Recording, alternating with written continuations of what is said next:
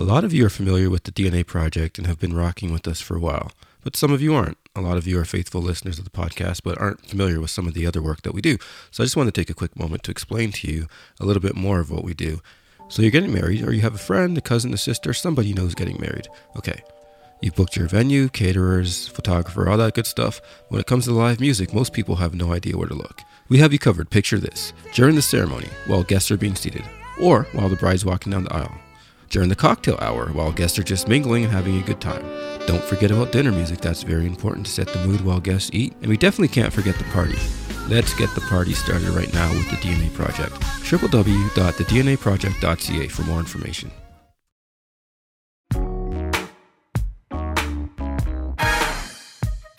Our guest today is Robert Ball. Robert is an accomplished singer and songwriter born right here in Toronto, Ontario. In addition to being a background singer for notable artists like Mary Mary, CeCe Winans, Keisha Shante, and Sean Desmond, he's also had his original music on the hit show Degrassi, The Next Generation. We had a chance to sit down and chat with Robert during the covid nineteen lockdown to learn more about Robert and his journey with music. This is the D N A Airwaves. Wagwan, everyone. Thank you for tuning in to the D N A Airwaves. I'm your humble and gracious host, Dariki. I'm here with my partner in crime and co-host, Anthony Lewis. How you doing today, sir? What's going on, guys? Not much, not much. Uh, today, we are blessed with the presence of Robert Ball. Thank you for joining us, Robert. How you doing today? I'm good, thanks. Thanks for having me. Yes, sir. So, Robert, man, we go a little while back. It's been awesome working with you and getting to know you musically and otherwise. For those who don't know you, why don't you take us back to the very beginning? Uh, tell us where you grew up, um, you know, a little bit about yourself. Just take us on that journey. The very beginning. We're going back a long ways, gentlemen. A year or two, let's do it. yeah, yeah, a couple years. Um, well, for me, I'm born and raised in Toronto, um, North York proper, for people who really know the Toronto and the G T A area. Um, and why? But uh, I, I went to performing arts school. I started at performing arts school when I was nine, um, Claude Watson School for the Arts, and I went to Earl Haig in the Claude Watson Arts program until I graduated high school. I was a visual art major. Um, we had to take dance, drama, music, everything. I didn't really realize what the gift and what the calling was. I think other people realized it. Actually, I know for a fact that other people realized it before I did, but visual art was my first love. Um, and I really started to get into singing in high school, um, and then started getting paid gigs my last year of high school, got into the gospel community, and that's where you, you and I met, Anthony, um, did that for a number of years. Then, uh, you know, session work, studio work, background singing, and then went into uh, cruise ships, did cruise ships, and then got into doing some stuff in New York and uh, yada, yada. Many years later, I'm back here. So you said that you originally hadn't started with music, uh, and the transition you said took place in high school. Do you remember that transition, or who inspired you to kind of make that transition? Absolutely. Yeah, I was, um, so it's my grade eight year, and I had this friend who lived close by, and she would come by just randomly. And she happened to be at my house Uh, before I got home. I don't know where I was coming from. And I used to record myself on tape, for you guys remember that, um, yeah. singing along to Boys two Men and Desiree. And so she was in my room just being nosy and playing some of these tapes. And I came in and I was caught. And she was like, "This is good." And I was so embarrassed. And it was the first time anybody had said that or even heard it. And I was embarrassed. And so, of course, she went to school and told people, and they were always making me sing.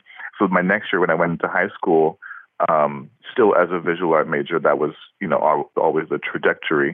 Um, and then I, you know, took my music uh, minors, but slowly people started to, like, that buzz started to happen. And then I had a voice teacher in my ten, in grade ten year, who was like, "Why? What are you doing? We need to give you some solos. You need to be singing tenor, not bass." Um, And then from there, at Miss Jan, I remember, I'll never forget her name. And then from there, things kind of just started to open up. And I'd sing for school coffee houses and assemblies and things like that. Oh, okay. So school is kind of where you started to really perform? And then oh, when yeah. did the when did the church discover your talent? Like when did you transition to that church? Was later? So yeah, I um, started going to this church in Brampton when I was literally the day after my nineteenth birthday, actually. Um, oh. And so kind of quickly they realized that I could sing. Um, and so I started to get involved in praise and worship there. And then around that same time, I did a black, I helped present a Black History Month um, event at my high school. And the teacher supervisor uh, facilitated the guest speaker. Mm-hmm. And so I opened with a song that I wrote, actually. And the guest speaker, I don't know if you guys know uh, Norman Brown. He used to be the principal at, um, I forget which S D A school in North York. Um, but he was the guest speaker, and he heard me, and him, his wife was there, who's also a singer, and they heard me, and they asked if I could sing at a conference that they had coming up, which ended up wow. being my first paid gig. Um, wow. Yeah. Oh, that's crazy. Uh, oh, when we're... Where was that uh, conference? Do you remember where that was? Do you remember, was it a big conference? Was it small? It was a big conference. It was an S D A conference. Um, it's really a blur. I remember getting picked up. Do you guys know um, Donald McLeod? No, who's that? Um, just explain it to myself and the audience. Yeah, yeah. Donald McLeod. Um, Selections was the name of the group. They were Juno nominated. Um, and he's now uh, a judge and... Uh, a big deal in government, um, oh, wow. but started out in the music community. He also was initially the, um, I think, the president or C E O of um, Genre, the group, the the record label that Rema put out. Oh, okay. Oh, nice. Okay. Um, yeah, so he he's the one who picked me up, and we just drove. Him and his sister, Sharon McLeod, who used to be in Faith Corral, um, was one of the founding members of Faith Corral, and we just chatted in the car. I didn't pay attention to where we were going, but it was um, it was a it was a, it was a uh, large school auditorium, and it was one of their conferences. So it was all of the local um, S D A churches that had gathered and were doing this conference. Okay, wow. okay, wow, very interesting. So we know that you had you've had a lot of music that's gone very widespread, um, as far as music that you've written, as well as music that you've recorded. Now, can you take us on this journey? How do you go from your first paid gig all the way up to things that you've accomplished, such as the song that you had featured on Degrassi High? Take us on that journey. Wow. Well, there were a lot of years between those two things. Um, I imagine. but but it, it started, you know, hindsight's twenty twenty. I wish I could look back at younger me and say, yes, take that chance, take that opportunity. Um, mm-hmm. But... you know, it's all led me to this place, so it is what it is. But I I, I got into um, session work and some background singing, which led to different connections. I also joined with a modeling agency. Now, a modeling agency is the one who I, I told them, obviously, I'm a singer, and they connected me to a producer. Uh, the producer was Robbie Patterson, and Robbie Patterson uh, was the producer for Snow, for uh, Jack Soul, Uh, Kaylin Porter, and a number of others. And so we worked together on a couple of, three songs actually. Um, and so he, as a songwriter and producer, had different uh, outlets and publishing, and he was always getting asked to submit songs for movies and T V and what have you. So this one particular song that we were working on called Funny, um, or It's Funny, depending on which adaptation, um, he ended up submitting it to his um, people, and it got picked up for Degrassi. It's a small little cut that's in there, but it, it was, I'm fortunate that that was like one of my first placements. Nice. And also, while we're on that album, it was a very awesome album, by the way. I believe it was all recorded live. Is that the same album? Oh, yeah. So, yeah. So what I ended up doing, so Funny, he and I recorded that. That was a, a separate release, actually, and I sat on that for a long time. Um, so this is another jump of years. So then I was working on a cruise ship, and every time I was on a cruise ship, people would ask, I'd finish a show, a production show, the Broadway style shows. And sometimes, sometimes I would do my own show, and people would ask, do you have a project out? Do you have an album? And I would say, no, kind of sheepishly. And they'd say, well, you need to do that. Um, and on one of my breaks in between contracts, I'd done a show in Toronto at Train Studio, if you guys remember Train Studio. Oh, yeah. Um, and uh, some of it, has, it had been recorded live. Um, wasn't sure what I was going to do with it. And then I'd also done a show at the Triad Theater, an off-Broadway venue in New York. Um, and that had also been recorded live.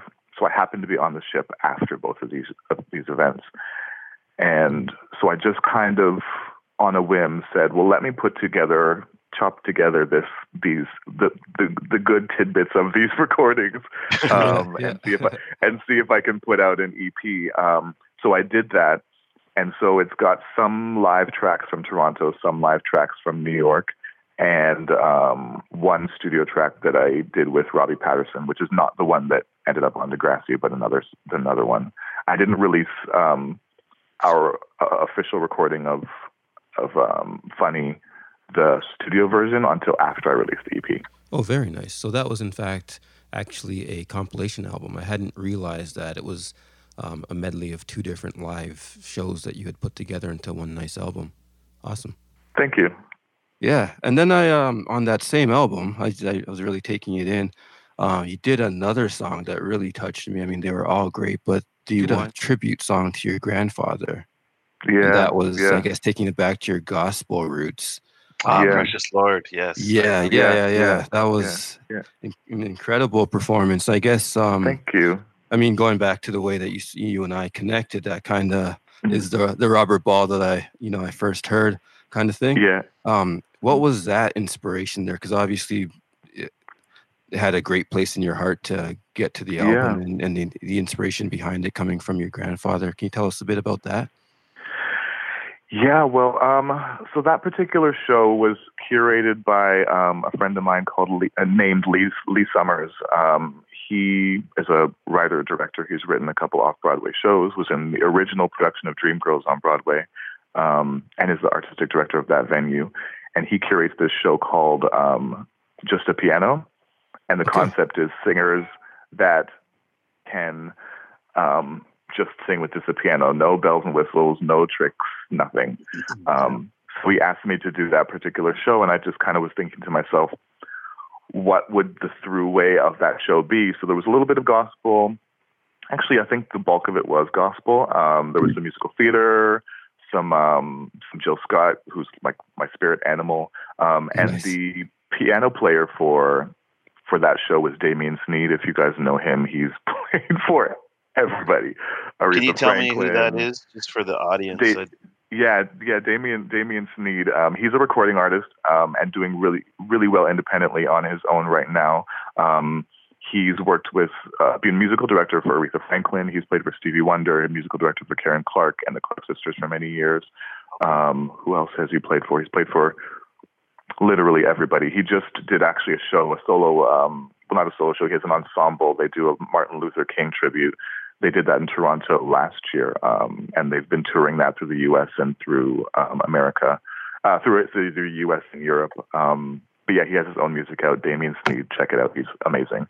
Um, but he's definitely heavy into the gospel community and church uh, circuit, and so I think he definitely, uh, you know, bent my bent my arm a little bit in terms of some of that material, and and challenged me positively to to do some of those things. But it was it was great for me to pay tribute to my grandfather in that way, because I have an incredible inheritance, uh, in, uh, legacy in in music and in in the church in Canada.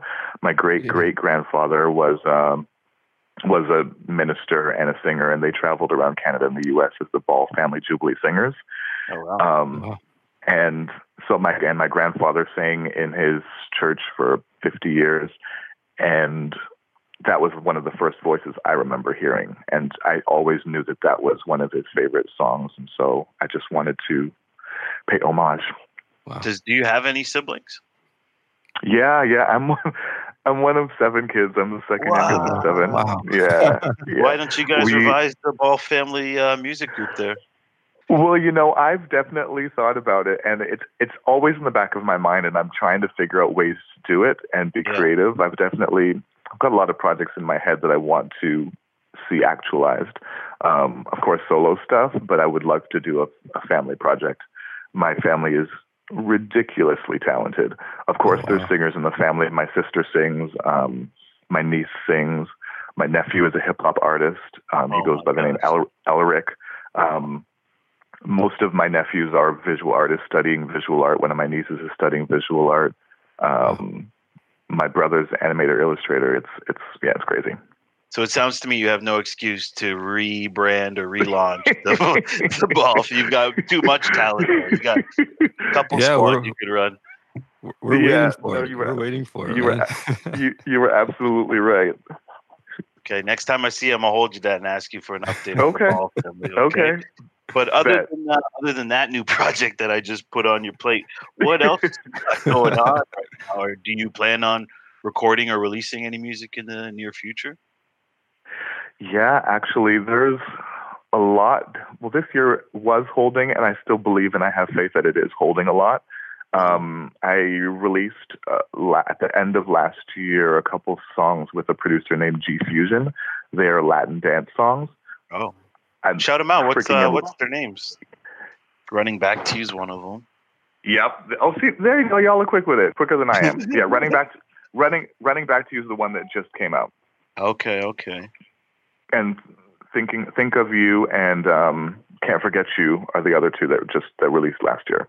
And okay, those are available nice. on the uh, Spotify, Apple, any digital they are. Streaming platform? Yep, okay, they're available everywhere. And there's a fourth one that should be coming out. Don't have the exact date for that, but that'll be coming out soon, soon as well. Um, so they have, those are those. And then um, I'm actually currently in Stratford, Ontario. I was hired or to be uh, in the company here at the Stratford Festival working on a brand new musical called Here's What It Takes, uh, written by Stephen Page. For those who don't know his name directly, he was the front man for the Bare Naked Ladies for many, many oh, years. Wow. Um, yeah. And so, yeah, it's kind of a dream opportunity to do a brand new musical, to work with Canadian royalty. Daniel McIver is the one writing the script and the book. He's also an award-winning playwright. Uh, Donna Fiore is the director and choreographer. She's kind of Canadian royalty as well, in that she's, they call her Stratford Festival Secret Weapon. She's, her claim to fame is the um, choreographer for Mean Girls. Oh. You know, the iconic, the, the, the iconic um, Christmas Santa dance? Claus dance? Yeah, yeah, yeah. Yeah, yeah. yeah, yeah. that's, that's, that's her, uh, that's her work. Um, so yeah, that's, is God willing, still going to go on after all of this madness, but um, that's currently what's in the works. And I've got a lot of music that is in my voice memos and on my GarageBand that I'm hoping to get towards uh, working on an album. Ah, uh, okay. Oh, sorry, what was the name of the play that you, uh, you got, you're currently uh, rehearsing? Yeah, Here's What It Takes. Here's What It Takes. Mm-hmm. Well, you might have just given me a reason to go to Stratford. Yeah, sounds amazing. Mm-hmm.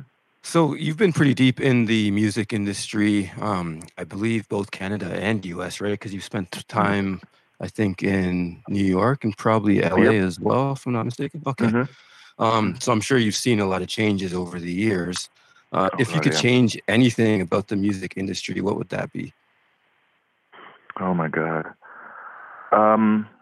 I think the biggest thing to affect the industry is obviously streaming. Mm-hmm. It it it killed the careers or the livelihood of a lot of people. At the same time, streaming and new age has opened up the opportunity for a lot of people to be able to release music without having a record deal, which absolutely changed the game, of course, as well. So right. if there could be somehow a balance where there's still the outlet and the opportunity for artists to be able to put out their own music independently, but still make the money back on sales that at least comparably to what used to be made, um, then I think that would be a game changer. Okay. Uh, do you feel, though, in general, that the internet positively or negatively impacted the music business? Mm, again, it's it's both, because I think that positively that you have room for everybody to kind of have a platform now. Yeah. But then negatively you have room for everybody to have a platform. yeah. Oh, that and so sense. You have everybody who thinks that thinks that they are, you know, a singer. And I hate to, and I'm not the person to diminish anybody's talent or creative right. outlets. But then you have it, the whole thing getting a little bit convoluted and watered down. Um, right. And that's a little problematic. And the technology now can make anyone mm-hmm. sound like they have a little bit of skill. So it does kind of muddy the waters for people Absolutely. Like yourself that are just naturally talented and can just go in front of a piano and belt something beautiful out. Exactly. So I can yeah, I definitely see it's positive. Sorry to cut you off. Yeah, no, but then also it's um, it's that there's no real science unless you're in the back end to the algorithms. Mm. And as it gets more complicated and more people involved and more monetized and more, you know, logistic, it gets harder and harder to kind of cut through all of that noise, if you will, um, because the algorithms are just, it's like, how do you really keep up with what's going to get traction and what's going to get you seen and heard and, and, and pull you out of the crowd? Yeah, the algorithms, it's, yeah, understanding the algorithms. That can help someone that's mediocre get launched into, you know, viral success. Mm-hmm. So mm-hmm. it is uh it is a little bit of a, you got to know your music, but you also got to be a little bit hip to S E O and algorithms, like you said. So it, it is a mm-hmm. little, uh, it's a completely different ballgame than, you know, ten, twenty years ago. Oh, yeah. That's for sure. That's for sure. Um, given that, though, what, what do you enjoy most about being a musician? Are you... I know you also write, so there's that element mm-hmm. as well. Um, do you enjoy the live performance most, or are you more comfortable, or do you enjoy the writing process, or does it all kind of come together for you? It, you know, I I'm definitely live. It's I'm I'm one of those people. I remember somebody introducing me to Keith Green. Keith Green would be what would be considered a singer songwriter folk type singer, but in the in the Christian community in the eighties, um and I remember watching a documentary about him. He's just really a prolific artist, and th- he was in the studio and they just couldn't figure out what was wrong. It just wasn't working it just wasn't working and then they sat him down in front of a piano and he played and sang, and the magic hit. Mm. And I'm one of those people, and I've realized over the years that live is where I live. I had this director that I worked with on cruise ships, and she, um, Sarah Wake Davies, like she just worked me, her and Bradley Roberts worked me really hard in this rehearsal process in a good way. And then when we got to the ship and did our opening night, she came backstage and she said, "I see you now." And I was like, "What do you mean?" She said, "You come to life in front of that audience, you sparkled." And then she said it would benefit you to bring some of that to the rehearsal process. Wow. And I've, I've, I've held on to that little nugget of wisdom and tried to bring that to everything that I do, every rehearsal for a show, um, like stage, musical theater type stuff. Um, but in everything, I try to think about bringing that. So I did not used to, even though I was doing session work, I did not used to love being in the studio. Because you all know, if you've been doing done it, it's like tedious, laborious yeah. work, yeah. and it can just get really stressful. But now I really enjoy being a session singer. I'm working on enjoying being a singer for myself in the studio. Um, but um, in terms of the writing aspect of it as well, I tend to write out of what I call inspiration. So like it'll come to me in a dream. It'll come to me while I'm walking down the street, while I'm hearing something random or through an experience.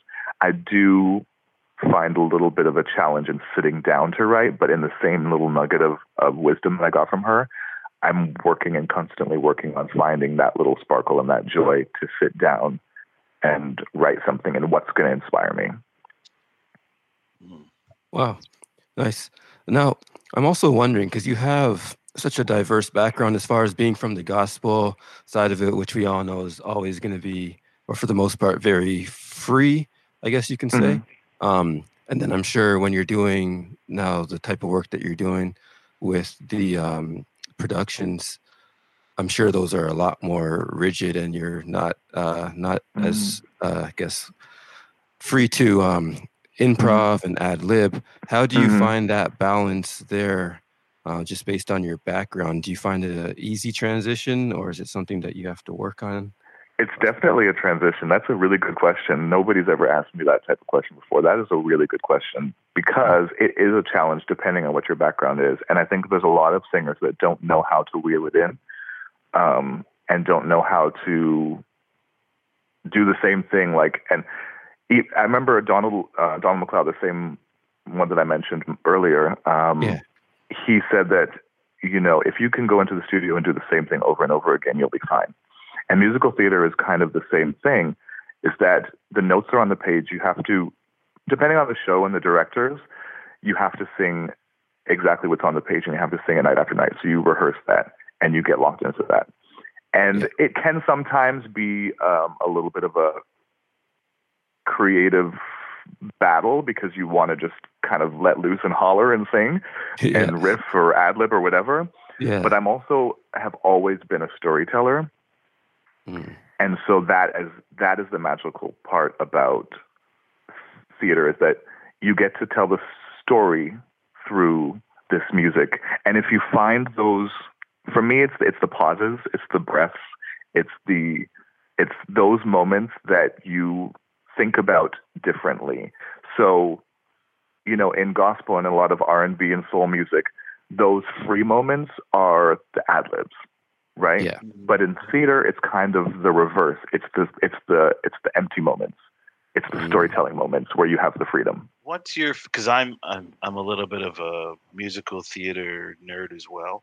Yeah. But yeah. Uh, uh-huh. What's your all-time favorite musical? Just I'm just Ooh. curious as a fan. Well, a, a musical that I that was definitely on the bucket list for a lot of years, dream musical, is uh, Songs for a New World. Okay. Jason Robert Brown. Um, I had the fortunate opportunity of having a friend of mine um, directing it and asked me to be the man one singer in it. I did it uh, two years ago now. That wow. is one of my favorite um, pieces of music. But then also I love Jesus Christ Superstar, and it has uh, eluded me for twenty years. Wow. Wow. You know what I would like to hear you be a part of is, uh, I don't know if you're familiar with Ragtime. I of think, course, uh, yeah. I think that would be brilliant. I really want to see that one brought back. I just, uh, it's been a while since a strong Black lead has uh, been in Toronto. I think Hamilton's yeah, going to yeah. have some good, good, uh, good. Uh, was Hamilton out already? Yeah, it Toronto? had just, yeah, it had just started shows, um, and then and then this, then they got shut down.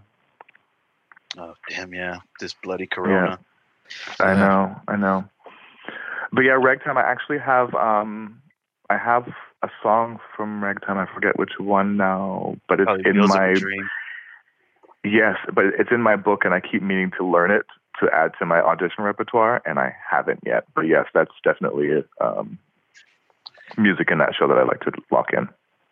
Do you prefer, like, if you had to do one for the rest of your life, record as an, a solo artist, write as a, mm. like, just as a writer for other people, not so much for yourself, mm-hmm. or musical mm-hmm. theater? Which one would you, like, if I had a gun to your head and you had to stay in one lane, which lane do you think you'd stay in? Gun to it, it could just be a mic to your mouth. Yeah, just a mic, just a mic. Just yeah, a mic to your mouth is good. Less violent, less violent. Wow. Oh god. Sorry. I've been I've been, it's okay. I've been rewatching Scandal, so like I'm not phased. Okay. um it's interesting because I've had in so many points in my life and in my career say people you have to choose. Um and, and I refuse. And I think that it's probably, to use the same analogies, probably shot me in the foot on more than one occasion, because, you know, I'm d- diversifying and trying to do a lot of different things. Um, I don't know that I have a definitive answer to that.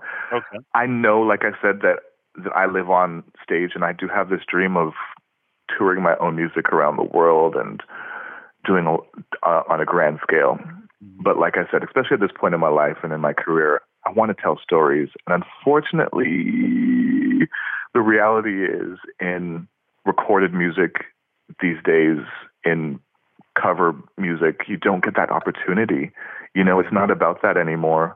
And and I so desperately want to be able to do that. So if I really, really, if my life was on the line, I might have to pick musical theater. But I ultimately, I don't know. I don't know. Okay, no, that's fair, and I don't think you should close yourself into one lane either. Just try what you love and keep doing everything, because yeah. one day we're going to die and you want to not live with regrets. That's definitely exactly yeah. something I live by as well.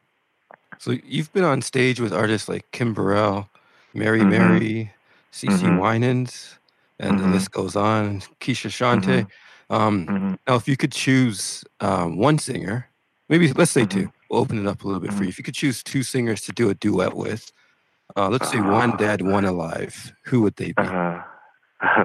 Luther Vandross, number one. He's my Bible. Um, no brainer. Um, and so that would be dead. Um, alive. okay. Okay. I'm going to pick. Mm, okay. I'm going to pick a few. I'm going to pick Do it. three. Three. Um, so uh, Jill Scott, because like I said, she's my spirit animal. Uh-huh. Um, and then. Um, Tamia, because she's, I don't think she's underrated, but she's not as acclaimed as I believe that she should be. I she agree. is a phenomenal vocalist, um, and, you know, Canadian proud. I was actually talking to my family last weekend, and she grew up down the street from my siblings in Windsor. Oh, um, wow. And my sister's best friend is who, the one who helped her get into singing competitions and stuff. Wow. Um, but, yeah, so Tamia. And then um, B Slade. Do you guys familiar with the name B Slade? No. Yeah. No. Can you explain I will, who he is? I will. I will. Yes. B Slade um, used to be Tone. Oh. Um, so yes, um, one of the greatest male voices around right now, um, and has been a huge influence of mine from Tone years as a gospel artist, who I also had the opportunity to open for mm. in Toronto. Um, oh. And then now, as B Slade, doing more um, pop R and B and producing and writing. Oh, that's interesting. And it's just mm-hmm. B S L A D E, right? Yes, I think it's B slash. But yeah, if you put if you put either way, I think you'll find it. Okay, dope. dope. His Out the Box album was Grammy nominated.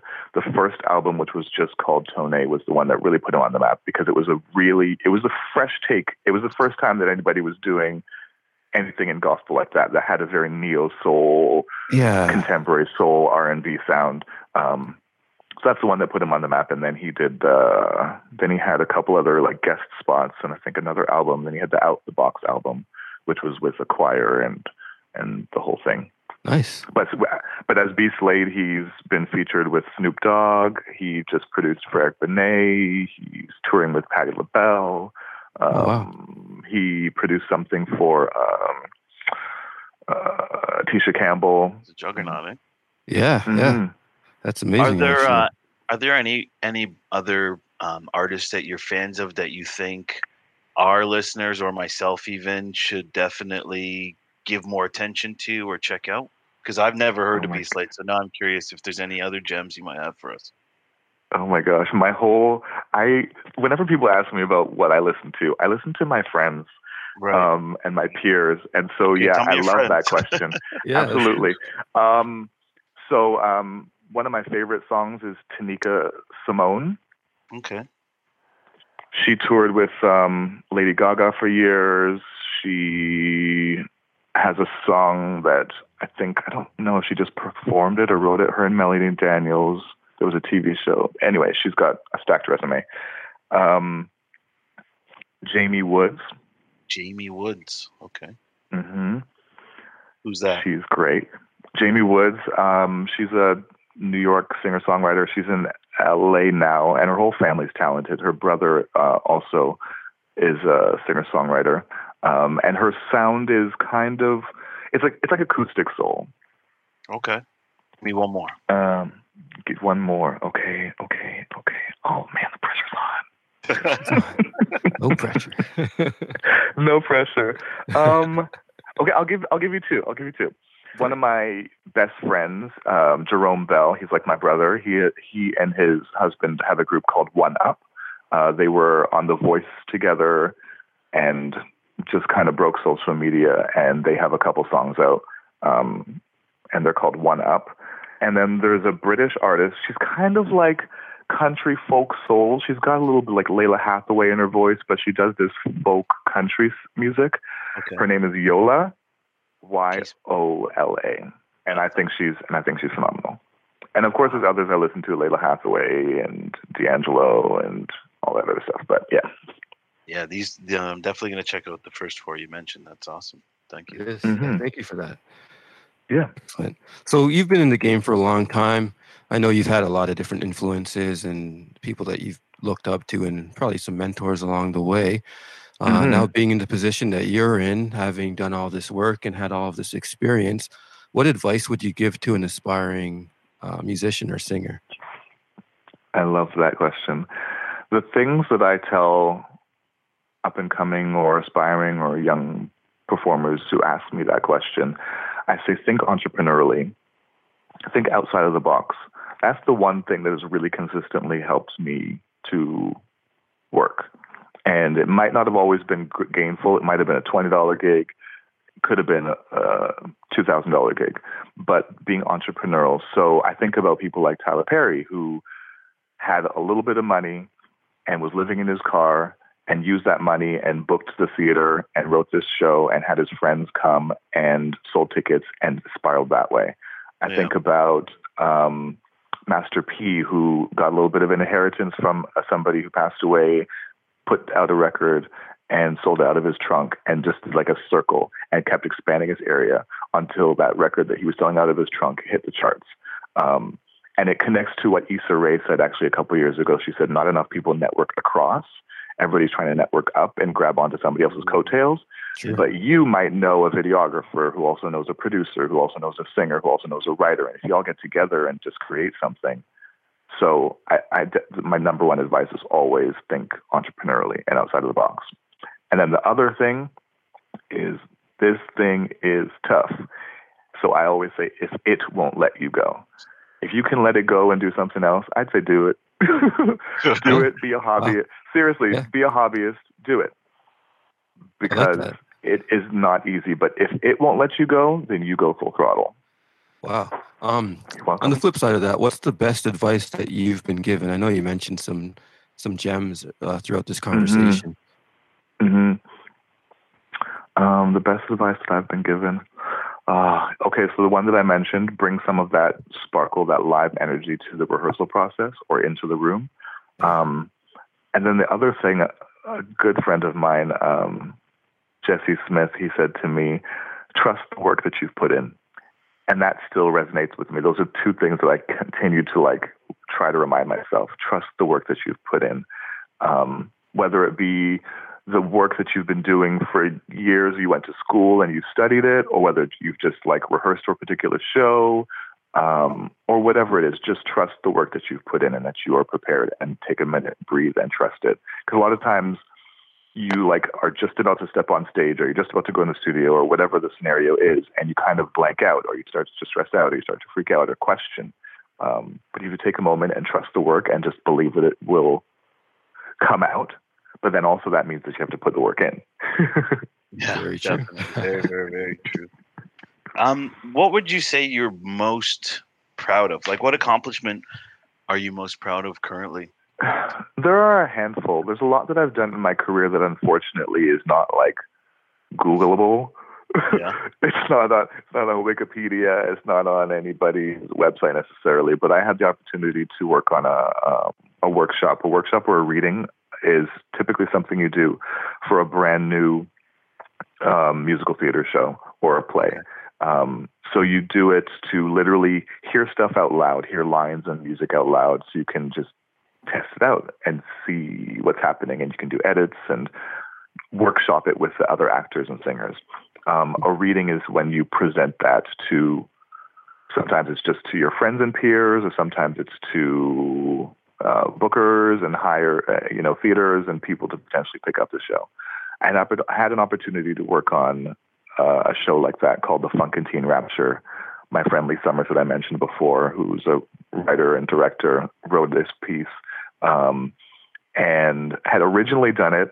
I'm, I'm going to do a little name dropping. Had originally done it um, back in the day with um, a Broadway performer named Marty Thomas, and everybody knows his name now, Billy Porter. mm-hmm. um, and and some other Broadway alum, and wanted to revitalize it and revamp it. Uh, and so I had an opportunity to work on that as a vocal director. And the lead for that was um, Lilias White. And Lilias White's not a household name, but she's a Broadway legend. She's been in everything on Broadway. Uh, she's a Tony Award winner. Um, she got the Tony Award for a musical called The Life. She was in Once on This Island. She was in How to Succeed in Business. She was in Fela. She was in Dreamgirls. Um, a lot the younger audiences would know her. Um, the animated movie Hercules. She's one of the the black uh, muses, the, sing, the singing. Um, um, so I had the opportunity to be vocal director on that project. And Jenny Harney, who is what we call a legacy kid. Her father was. is Ben Harney, who won a Tony for Dreamgirls. She's now in Hamilton. Um, my friend Jerome, who I mentioned, who was on American Idol and The Voice, he was in it. Um, and a, a number of other really accomplished uh, actors and performers. So getting to work on that was really, really great. Um, and a highlight for me, certainly. And then even just now, this project that I've had the opportunity to work on and sit across from Stephen Page from the Bare Naked Ladies, a voice that we all grew up with. Um, yeah. Just a really incredible, iconic experience. Yeah, that does sound amazing. Um, what's been your favorite place to perform, whether it's a stage or a city, or maybe not a city because it's obviously going to be Toronto, but outside of the city of Toronto, what's been your favorite stage to perform on? There are some, there's, there's a couple really warm rooms, places that are always welcoming and embracing. Um, a couple of those, uh, New York. New York is, is is kind of my heartbeat. That's where my village and my community lives, a, a large part of it anyway. Um, there's a pl- spot called Billy's Black. It's now been renovated and, and it's called B two. But Billy's Black in Harlem used to house live music, and it was just this place that felt like home. Um, And it was always just a warm space to perform. And it's a small little spot in Harlem, but I just loved it. Um, another place that I, what, what else have I, you know, I did Soul in the City at Casa Loma in Toronto. And that was a really great kind of oh, nice, fun, yeah. warm, welcoming space. It's always nice to go to a space when they're just hungry for whatever you give them, you know? Yeah. Right. Um, no, we've talked a lot about music. We've talked about a lot of your your accolades and some of the great things you've accomplished in music. Wondering, though, what inspires you outside of music?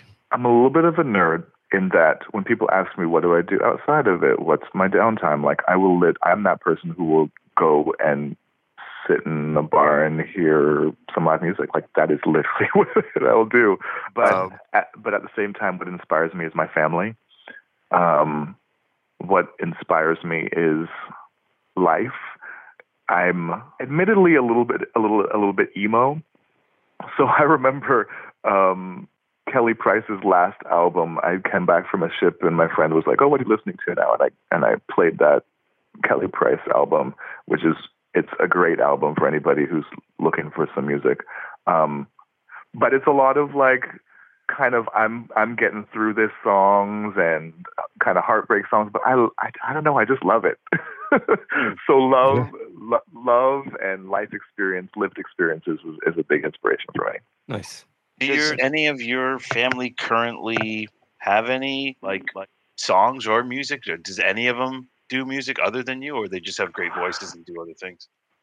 Um, so my nephew, Elric Virtuoso, yeah yeah. yeah, yeah, yeah, he's got a bunch of music out. Um, my niece, Jasmine, did something really sneaky, and I only found out about it uh, recently, but many years ago, her and her husband, um, put out something, I think on Bandcamp or something, Jasmine Rose, um, and Sam Hornby. Um, there's a couple like jazz covers, but outside of that, no, nobody's got any music out. I'm, I actually, though I'm the second youngest, I'm the first one to pursue the arts as a profession. Um, so it's been kind of a, you know, trial by fire situation. And then my younger brother pursued animation and illustration. And now everybody else is kind of, I think it opened up the spiritual floodgates, if you will. And the next generation is really moving. Mm-hmm. Mm-hmm. So I know earlier you had talked uh, and gave the advice to artists to be a lot more entrepreneurial. Um, mm-hmm. So what type of entrepreneurial endeavors do you find yourself maybe in the next five years going after? Mm-hmm. Or where do you see yourself in the next ten years, I guess? Mm-hmm, mm-hmm. Um, still and always performing, you know, till the wheels fall off is my expression. But um, I have a lot of a lot of things that I'd like to do. I'd like to do more teaching and mentoring, facilitating.